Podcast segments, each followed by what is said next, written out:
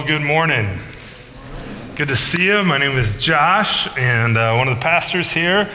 And uh, like Myra said, would love if, if maybe you're new, we haven't met, would love to meet you afterwards over here after the service. Welcome to those of you online. Glad you can be with us today too, and that uh, you're able to join us. So a man walks into a dentist's office. He says, "Excuse me, can you help me?" I think I'm a moth. The dentist kind of looks at him. What are you talking about? Yeah, I, th- I, think I'm a moth. Can you help me? He's like, Man, you, you don't need a dentist. You need a psychiatrist. And the man says, Yeah, I know. And the dentist says, So why are you here?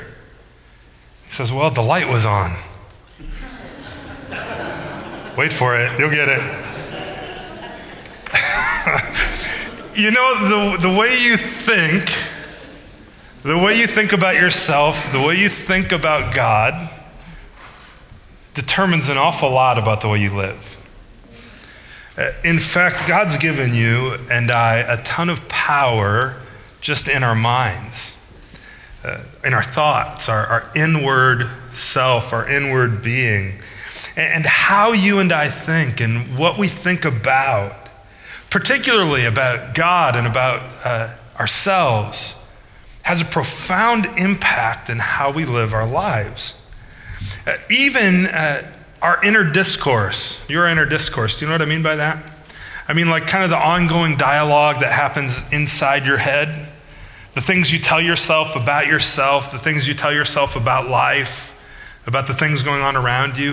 It, it, that's been demonstrated over and over to have a profound impact on our actions and on how we live, and even the things that happen.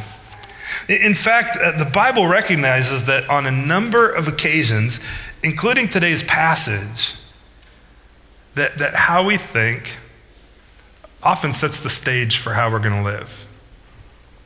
So, with that, let me pray. We're going to be in 1 Peter chapter 4 today. And uh, so you can turn there if you want, but let me pray and then we'll dive into that passage together. Father, thank you for Jesus. Thank you that uh, in him we have hope. In him uh, we can live, Jesus, for you. We can put our, our sin to death. We can leave uh, the sin of our past behind. And Jesus, we can, we can live in light of your grace and live the lives that, that you call us to that are full of joy and of hope. Holy Spirit, would you teach me even as I teach today? Speak through me. Let my words be your own.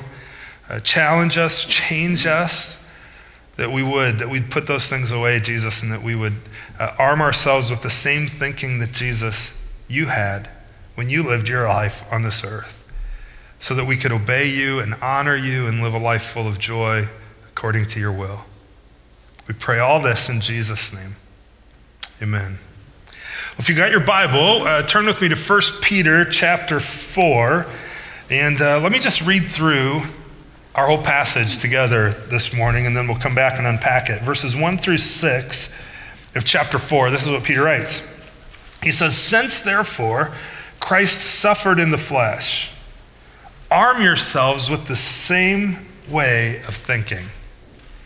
For whoever has suffered in the flesh has ceased from sin, so as to live the rest of time, the rest of the time in the flesh, no longer for human passions, but for the will of God.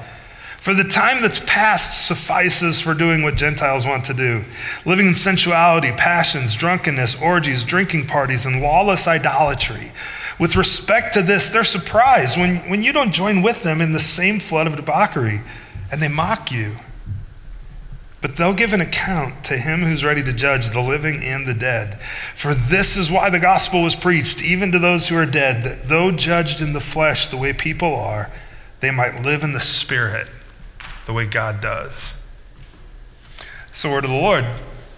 And, and in this word, Peter starts off right away, and you know what he says? He says, Get your head on straight. Get your head on straight.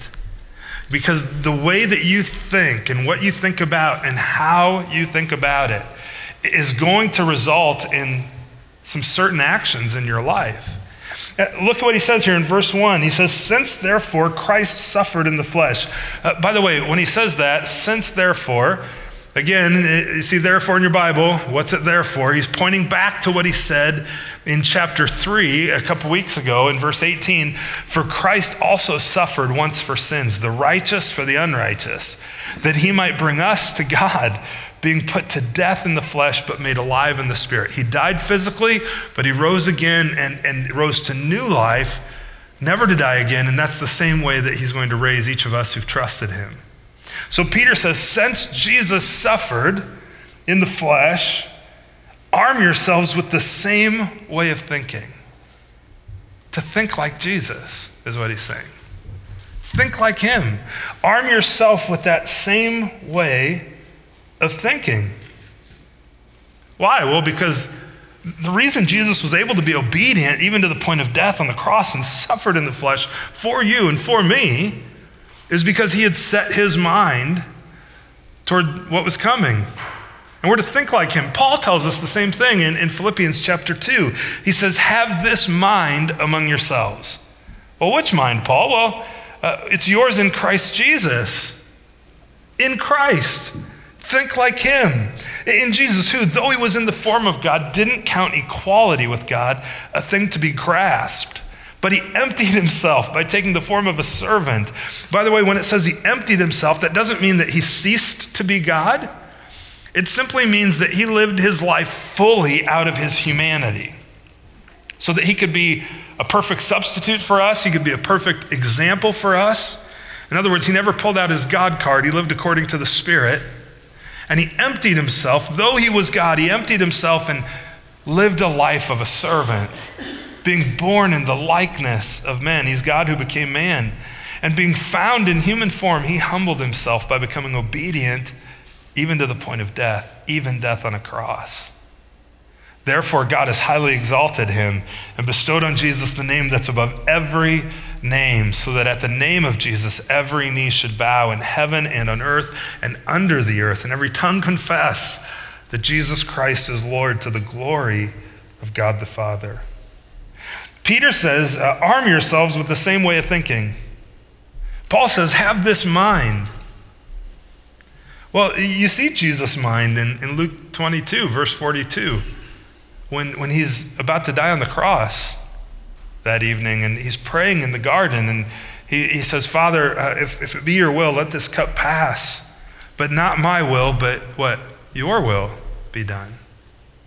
And I already mentioned uh, or alluded to Hebrews chapter 12, where in verse 2, uh, we're told to look to Jesus, the author and perfecter of our faith, who, for the joy that was set before him, endured the cross. He had his mind on the joy that was before him, and it enabled him to endure the cross. In other words, this mindset that Jesus had to arm ourselves, to, to kind of gird ourselves up for battle with this same way of thinking Jesus realized, and we ought to as well, that it's better to suffer than to sin. It's better to suffer than to sin. Uh, habits will help you do this, by the way. Uh, hiding God's word in your heart that I might not what? The psalmist writes, sin against you. Go to wawasee slash habits. Start memorizing God's word, putting it in your heart so that it would, you, you'd, you'd arm your mind with the same way of thinking as Jesus. N- notice this again uh, in verse 1. Since therefore Christ suffered in the flesh, arm yourselves with the same way of thinking, for whoever has suffered in the flesh has ceased from sin. Now, uh, when we read God's word, it's always important to put it in context. Um, but let me ask you a question. Have, have you suffered? Have any of you suffered physically? Anybody suffered? Yeah, like everyone's hand ought to be going up, right? We've, we've all suffered. Every one of us have. Okay, well, then, according to what Peter says here, uh, have you quit sinning? Nobody's hands are going up. yeah, no. So, what does Peter mean when he says this? Whoever suffered in the flesh has ceased from sin. Well, surely it can't mean that just by suffering physically, all of a sudden we quit sinning. Um, in fact, the, the opposite seems to be true for a lot of people that when they suffer physically, it, sometimes it can result in more sin when their hearts become embittered toward God, they become resentful of a situation, of things happening. And sometimes suffering can actually lead to more sin. So, so again, what is Peter talking about? Uh, he, surely isn't saying that uh, just suffering for suffering's sake cures you of sin. Well, you have to read it in context. He's writing a whole letter, right? We're just taking bits and pieces of it at a time. And, and back in chapter chapter 3, Peter wrote this, and this is the suffering he's talking about. It's, it's better to suffer for doing good, if that should be God's will, than for doing evil. And this is the mindset that Jesus had. This is the type of thinking we've got to arm ourselves with that it's better to suffer than it is to sin. Even if my obedience means that at times I'm going to suffer for my faith to varying degrees, that, that's better than giving in to sin. And I have to arm myself with that type of thinking because the, the way I think gets reflected out in the way I live my life. I mean, would you agree with that? Uh, have you had times and seasons in your life, I have, where, where I haven't armed myself in my thinking with God's word, and then it comes out in the way I live, maybe uh, in various ways, and, and I'm not obedient to the degree I ought to be and I do sin, and my thinking then results in how I live. And but then when I, I find uh, when I do fill myself with God's word and I do arm myself with that type of thinking, that I, I'm able to even endure suffering for obedience sake. Because I see that better than sin. I see it as greater than the pleasure, the fleeting pleasure of sin. So when, when Peter writes this, since therefore Christ suffered in the flesh, arm yourselves with the same way of thinking, for whoever has suffered in the flesh has ceased from sin. What he's saying is that um, if you've suffered for the sake of obedience, then you've, you've said, uh, Jesus is more important to me than that sin. That hardship is worth enduring rather than avoiding if it means obedience. That's, that's what he's saying. It's, you're growing because of that. Whoever suffered for doing right has, has gone on obeying God no matter the cost, no matter the consequences.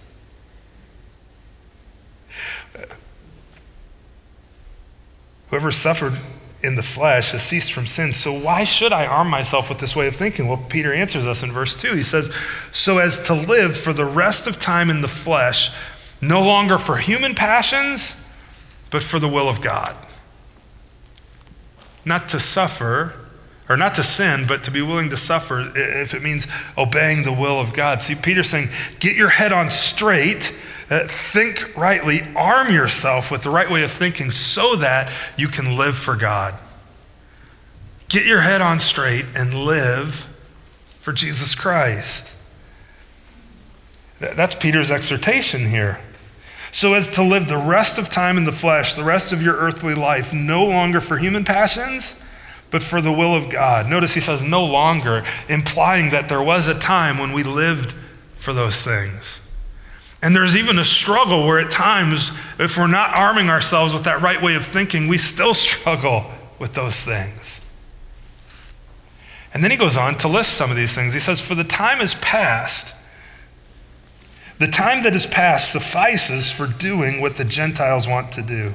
When Peter refers to Gentiles here, he's referring uh, not just to people who aren't Jewish, but, but ultimately he's using this in the sense of, and he does it other places in his, in his letter, of people who haven't trusted Christ, of, of pagans, of people who, who are not Christians.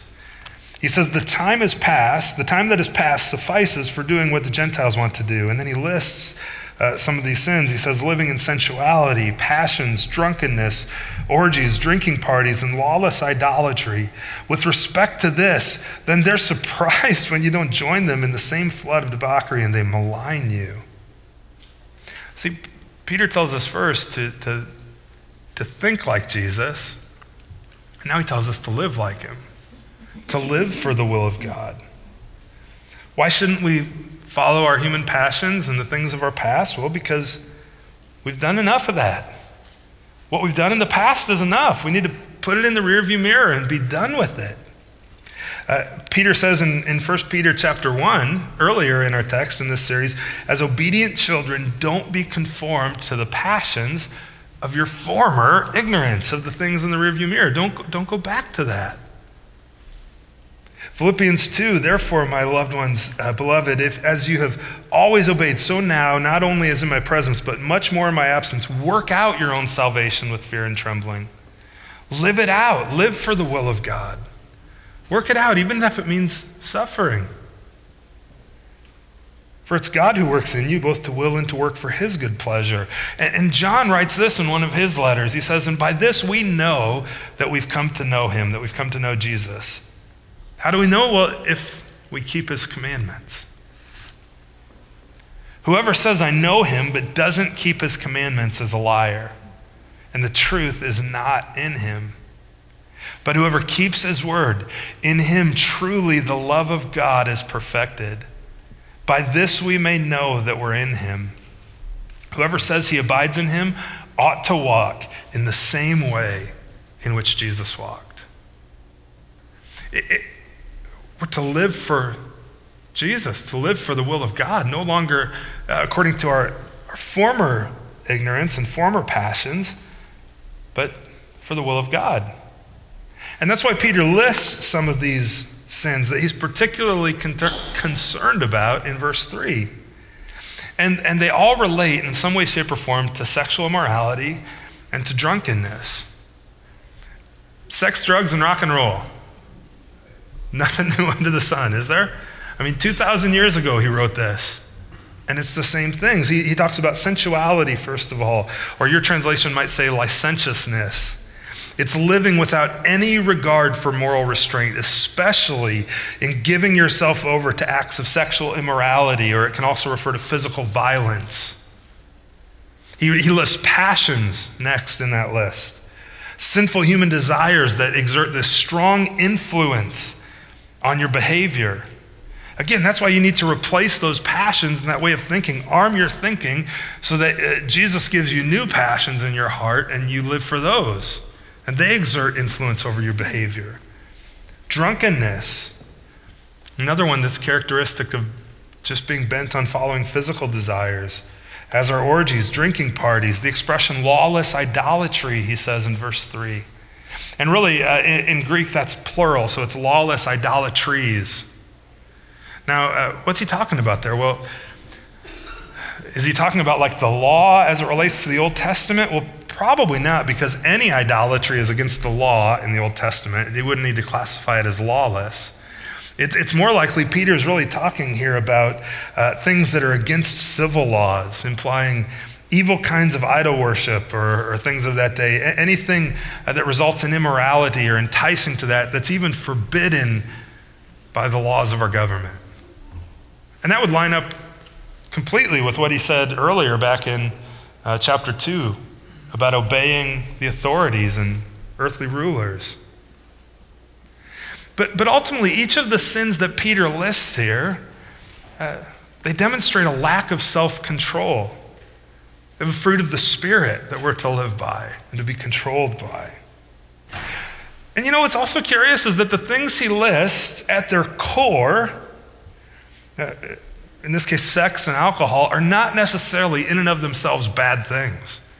In fact, they're good things, right? They're things uh, that, that God gave us to be used in a way that, that He ordained.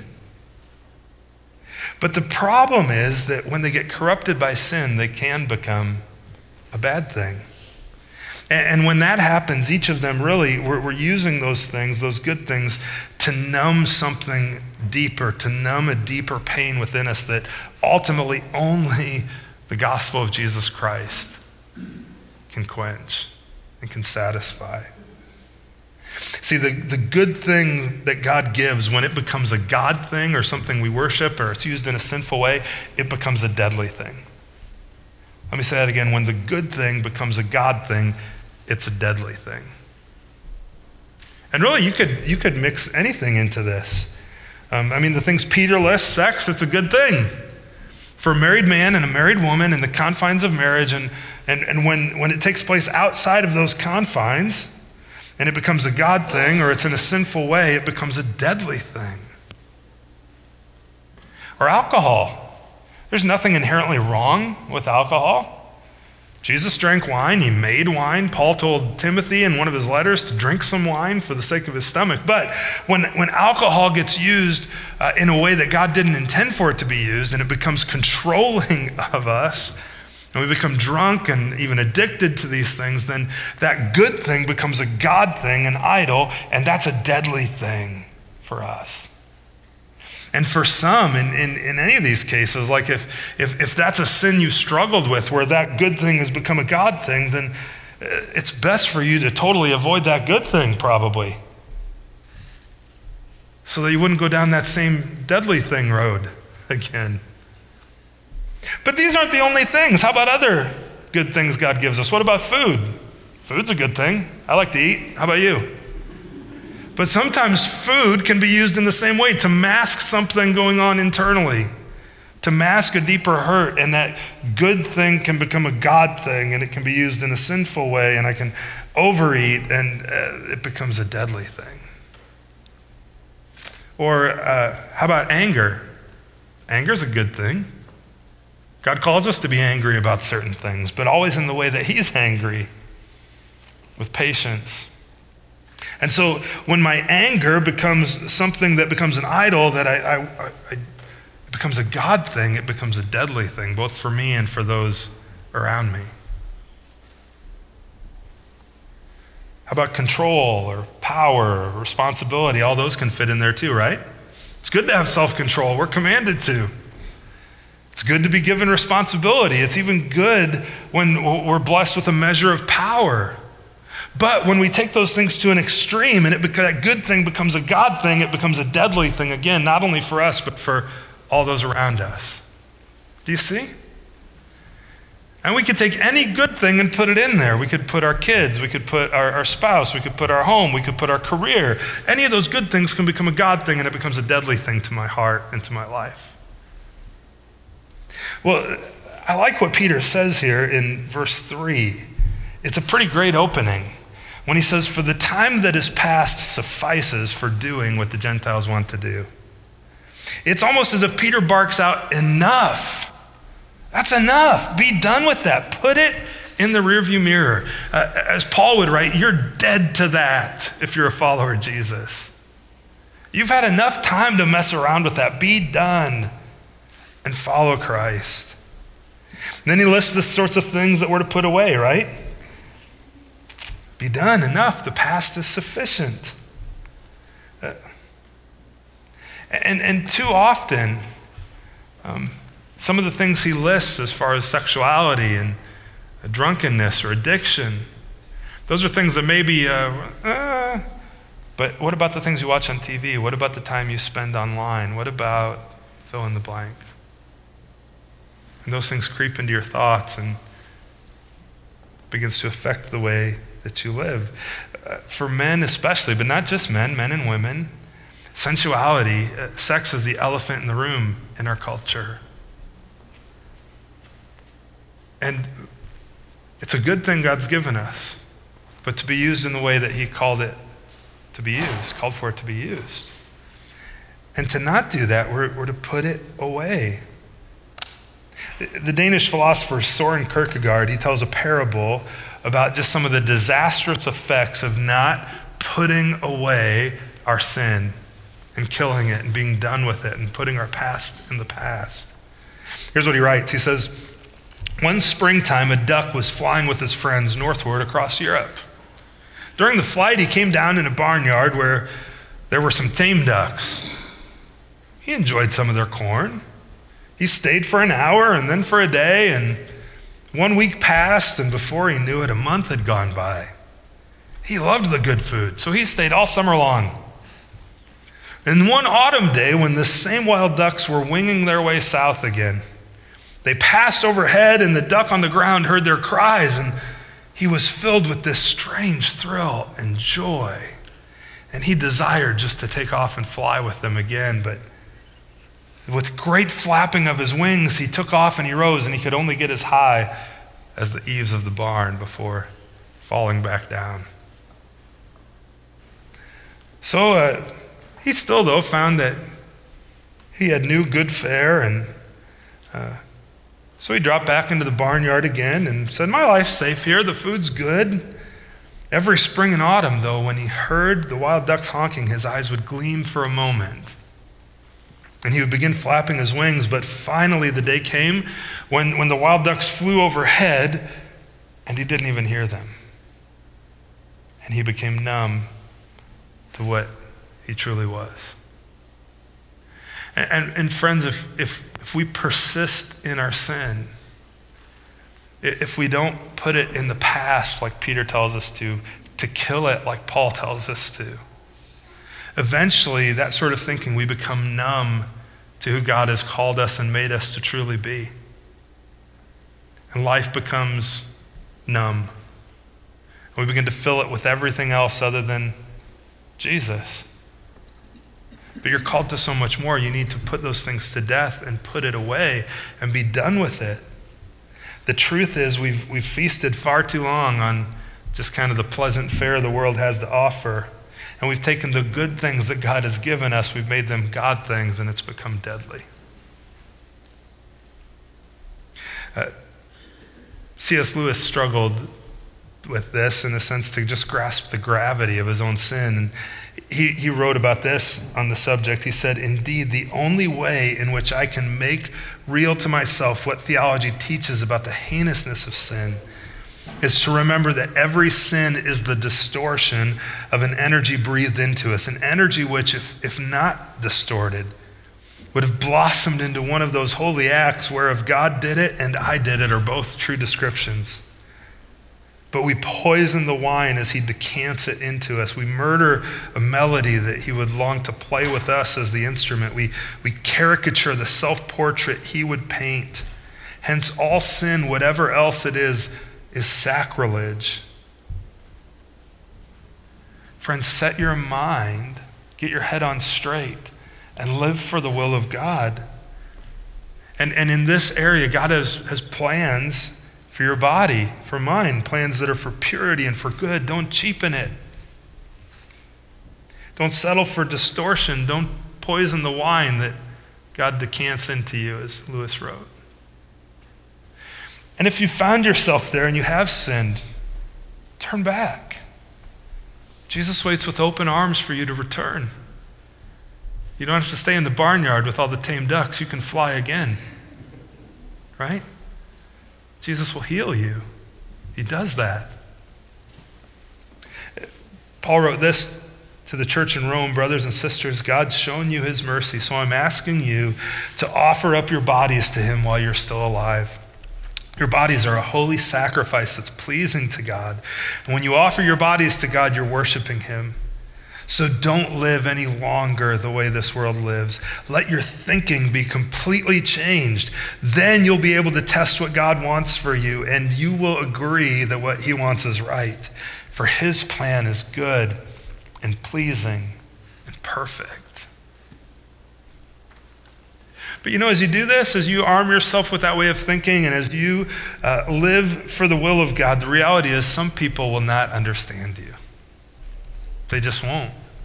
In fact, as Peter writes, they'll, they'll actually be surprised when you don't join with them in those former sins. When you don't join with them in whatever that might be, maybe it's the, the talk at work, certain jokes, or watching certain things, going to certain events. And then they'll malign you, Peter says. They'll speak evil of you. The reality is, uh, they just don't understand you. Why? Why does this happen? Well, uh, part of it, I think, is because not participating in those things of who we were uh, is taken, that, that lack of participation is taken as a condemnation for those things, which it is. And so, to defend themselves, to feel better about what they're doing, they have to lash out at you. And uh, you've experienced this, haven't you? If you follow Jesus for any amount of time, Some people just won't understand you, but the good news is Jesus does. In fact, uh, here's what he says in John chapter 15. He says, uh, Does the world hate you? Just remember it hated me first. If you belong to the world, it, it would love, love you like one of its own. But you don't belong to the world. I, have chosen you out of the world. And that's why the world hates you. That's why, as, as Peter would say, people at times will malign you. But remember, it's better to suffer even that verbal abuse than it is to join them in sin. Remember the words I spoke to you, Jesus said. He said, I said that a servant is not more important than his master. If people hated me and tried to hurt me, then they'll do the same to you. They'll treat you like that because of my name. They don't know the one who sent me. So get your head on straight. So that when those things come, you can live for the will of God and truly, like Jesus, say, you know what, it's, it's better even to suffer than to sin. And you, you can put away those things from the past. You can turn from them and turn to Jesus. And the reality is, he says they will malign you, but, but judgment is coming. Judgment is coming. It's coming for those who malign you, but it, it, friends, it's also coming for us to a degree as well. Uh, they will malign you, but they will give an account to him who's ready to judge the living and the dead. Tell me, who is that? Who's the one who's to judge the living and the dead there in verse 5? Sunday school answer, not too hard. Jesus. Yeah, when Sunday school, you know, you don't know the answer, you just say Jesus, and you get it right. Jesus is the one who will judge the living and the dead. It, it, it implies death isn't um, an escape from judgment, that, but that all people will consciously stand before Jesus Christ one day. In, in fact, when Peter writes this, this is the church is very young in these days. It's only uh, a few decades after Jesus' resurrection and his ascension. And so uh, they're expecting him to be back any day. And so when, uh, when they don't, uh, they don't see that happen, and people, if Christians actually die, uh, they're like, well, what's going on then? Why did they, why did they die? And, and Peter says, well, this is why the gospel is preached even to those who are dead, that though judged in the flesh, the way people are, they might live in the Spirit the way God does. So that even though they suffered and died, that today, now they still live with Christ. Friends, the reality is all of us one day will answer to Jesus Christ. Everyone will. We read it earlier from Philippians chapter 2. At the name of Jesus, every knee will bow, every tongue confess that he's Lord to the glory of God the Father. Paul writes in Romans 14, each of us will give an account of himself to God. 2 Corinthians, for we must all appear before the judgment seat of Christ. Acts 10:42, Jesus commanded us, the apostle said, to preach to the people and to testify that he, Jesus, is the one appointed by God to judge the living and the dead. That's the language Peter uses here. Jesus tells us, I tell you, on the day of judgment, everyone will give an account for every careless word they speak. That's a terrifying verse, isn't it? I mean, I've said a lot of careless things. How about you? And we'll give an account for those things. But maybe you're thinking, oh, come on, Josh, judgment? It's been like 2,000 years now. Are you sure about that? Are you sure that's really going to happen? I mean, why hasn't he been back yet? Well, Peter addresses this in his second letter. He says, The Lord is not slow to fulfill his promise, as some might count slowness, but he's patient toward you, not wishing that any should perish, but that all should reach repentance, that all should turn. See, God's being patient. It, judgment, friends, it is coming. It is. And it could at any moment for all of us. But God's desire is that we'd turn to Him, that we'd repent. That's what repentance means, to turn. He's not being slow. He hasn't changed his mind. He hasn't forgotten. He's being kind. In fact, that's what Paul writes to the church in Rome. He said this uh, Don't you see how wonderfully kind, tolerant, and patient God is with you? Does this mean nothing to you? Friends, even if you find yourself struggling, maybe even with some of those sins Peter listed or, or others, turn to him. Come back to him. He's being kind. And don't, don't, can't you see his kindness is intended to turn you from your sins, to lead you to repentance? He longs for you to turn back to him or to turn to him for the first time if you haven't. Let, let me close with this. The reality is that every one of us, you and I, will experience birth and death a total of three times. You will experience birth and death a total of three times. And some of you are giving me, you know, the different strokes look. What you talking about, Willis? right? Like, what are we talking about here? Well, let me see if I can explain. Every person, everyone's life begins. You're born physically, right? If you're in this room, you were born physically. The other reality is that everyone in this room, everybody hearing my voice, uh, you're going to die physically. One in one, pretty good odds. You and I, unless Jesus returns, are going to die.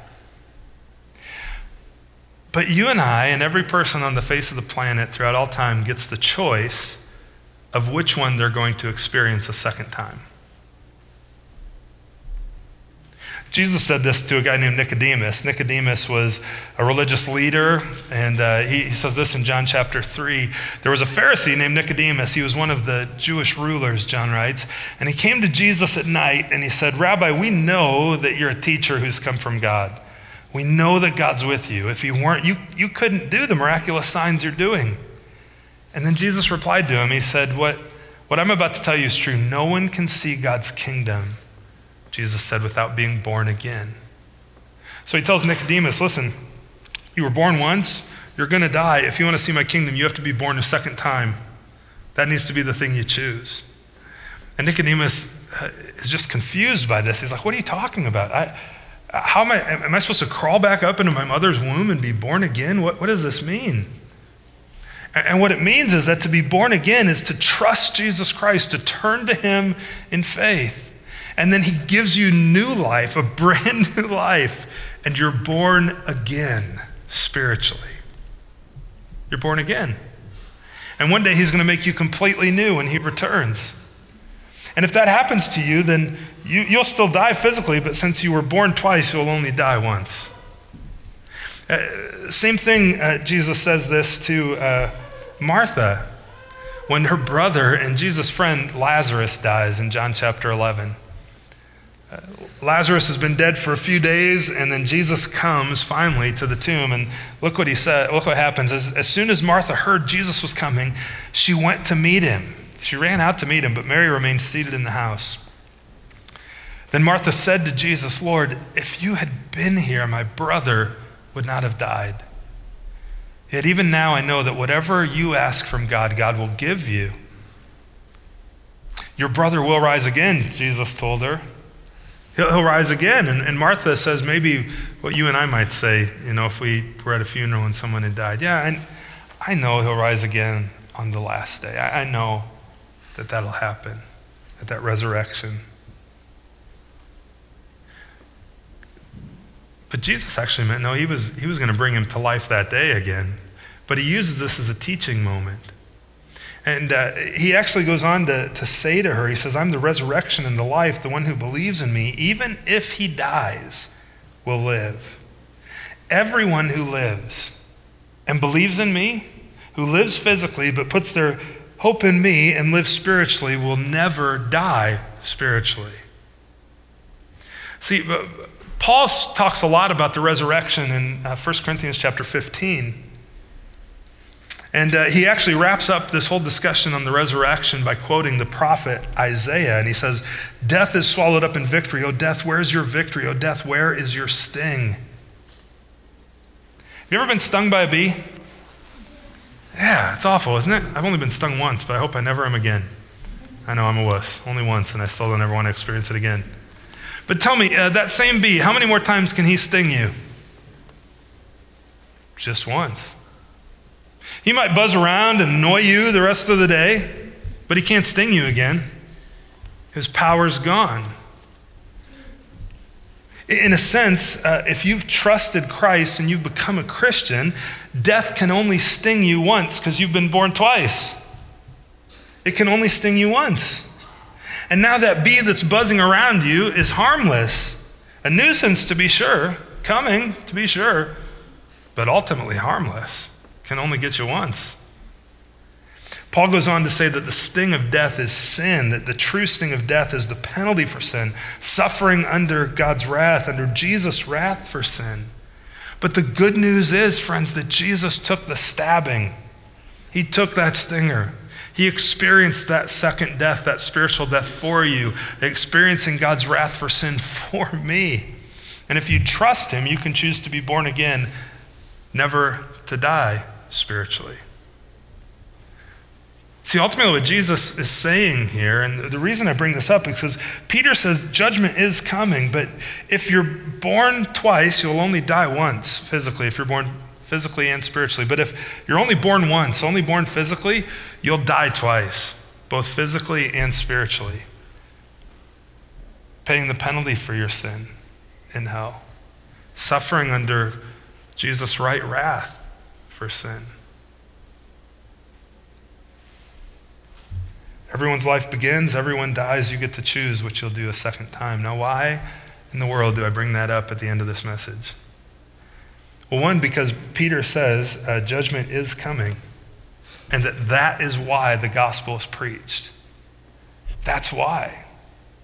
And so arm yourselves with the same thinking Jesus had, which is this that if it's better to suffer than to sin, and even uh, if I if I'm going to face physical death, if I've put my faith and trust in Christ, I can now live for Him. I can put away all of my sin, all of my, my, my former sin, all of the things that, that I tried, that, that I searched for, that didn't fulfill me, and I can trust Christ to be fulfilled. That's the gospel. If you've never trusted Christ, man, be born again. Trust Him. Today's the day of salvation, the day you can trust Him and be made new. If you have trusted him, man, you need to arm yourself with the same way of thinking as Jesus so that you would live for him. Because you, you won't necessarily be judged in terms of, will you make it to be with him forever? But there will be great regret for our sin, and we will be judged even for every careless word we speak, Jesus says. He longs for you to come to him with arms open wide. He loves you more than you ever dreamt you were loved. Let me pray.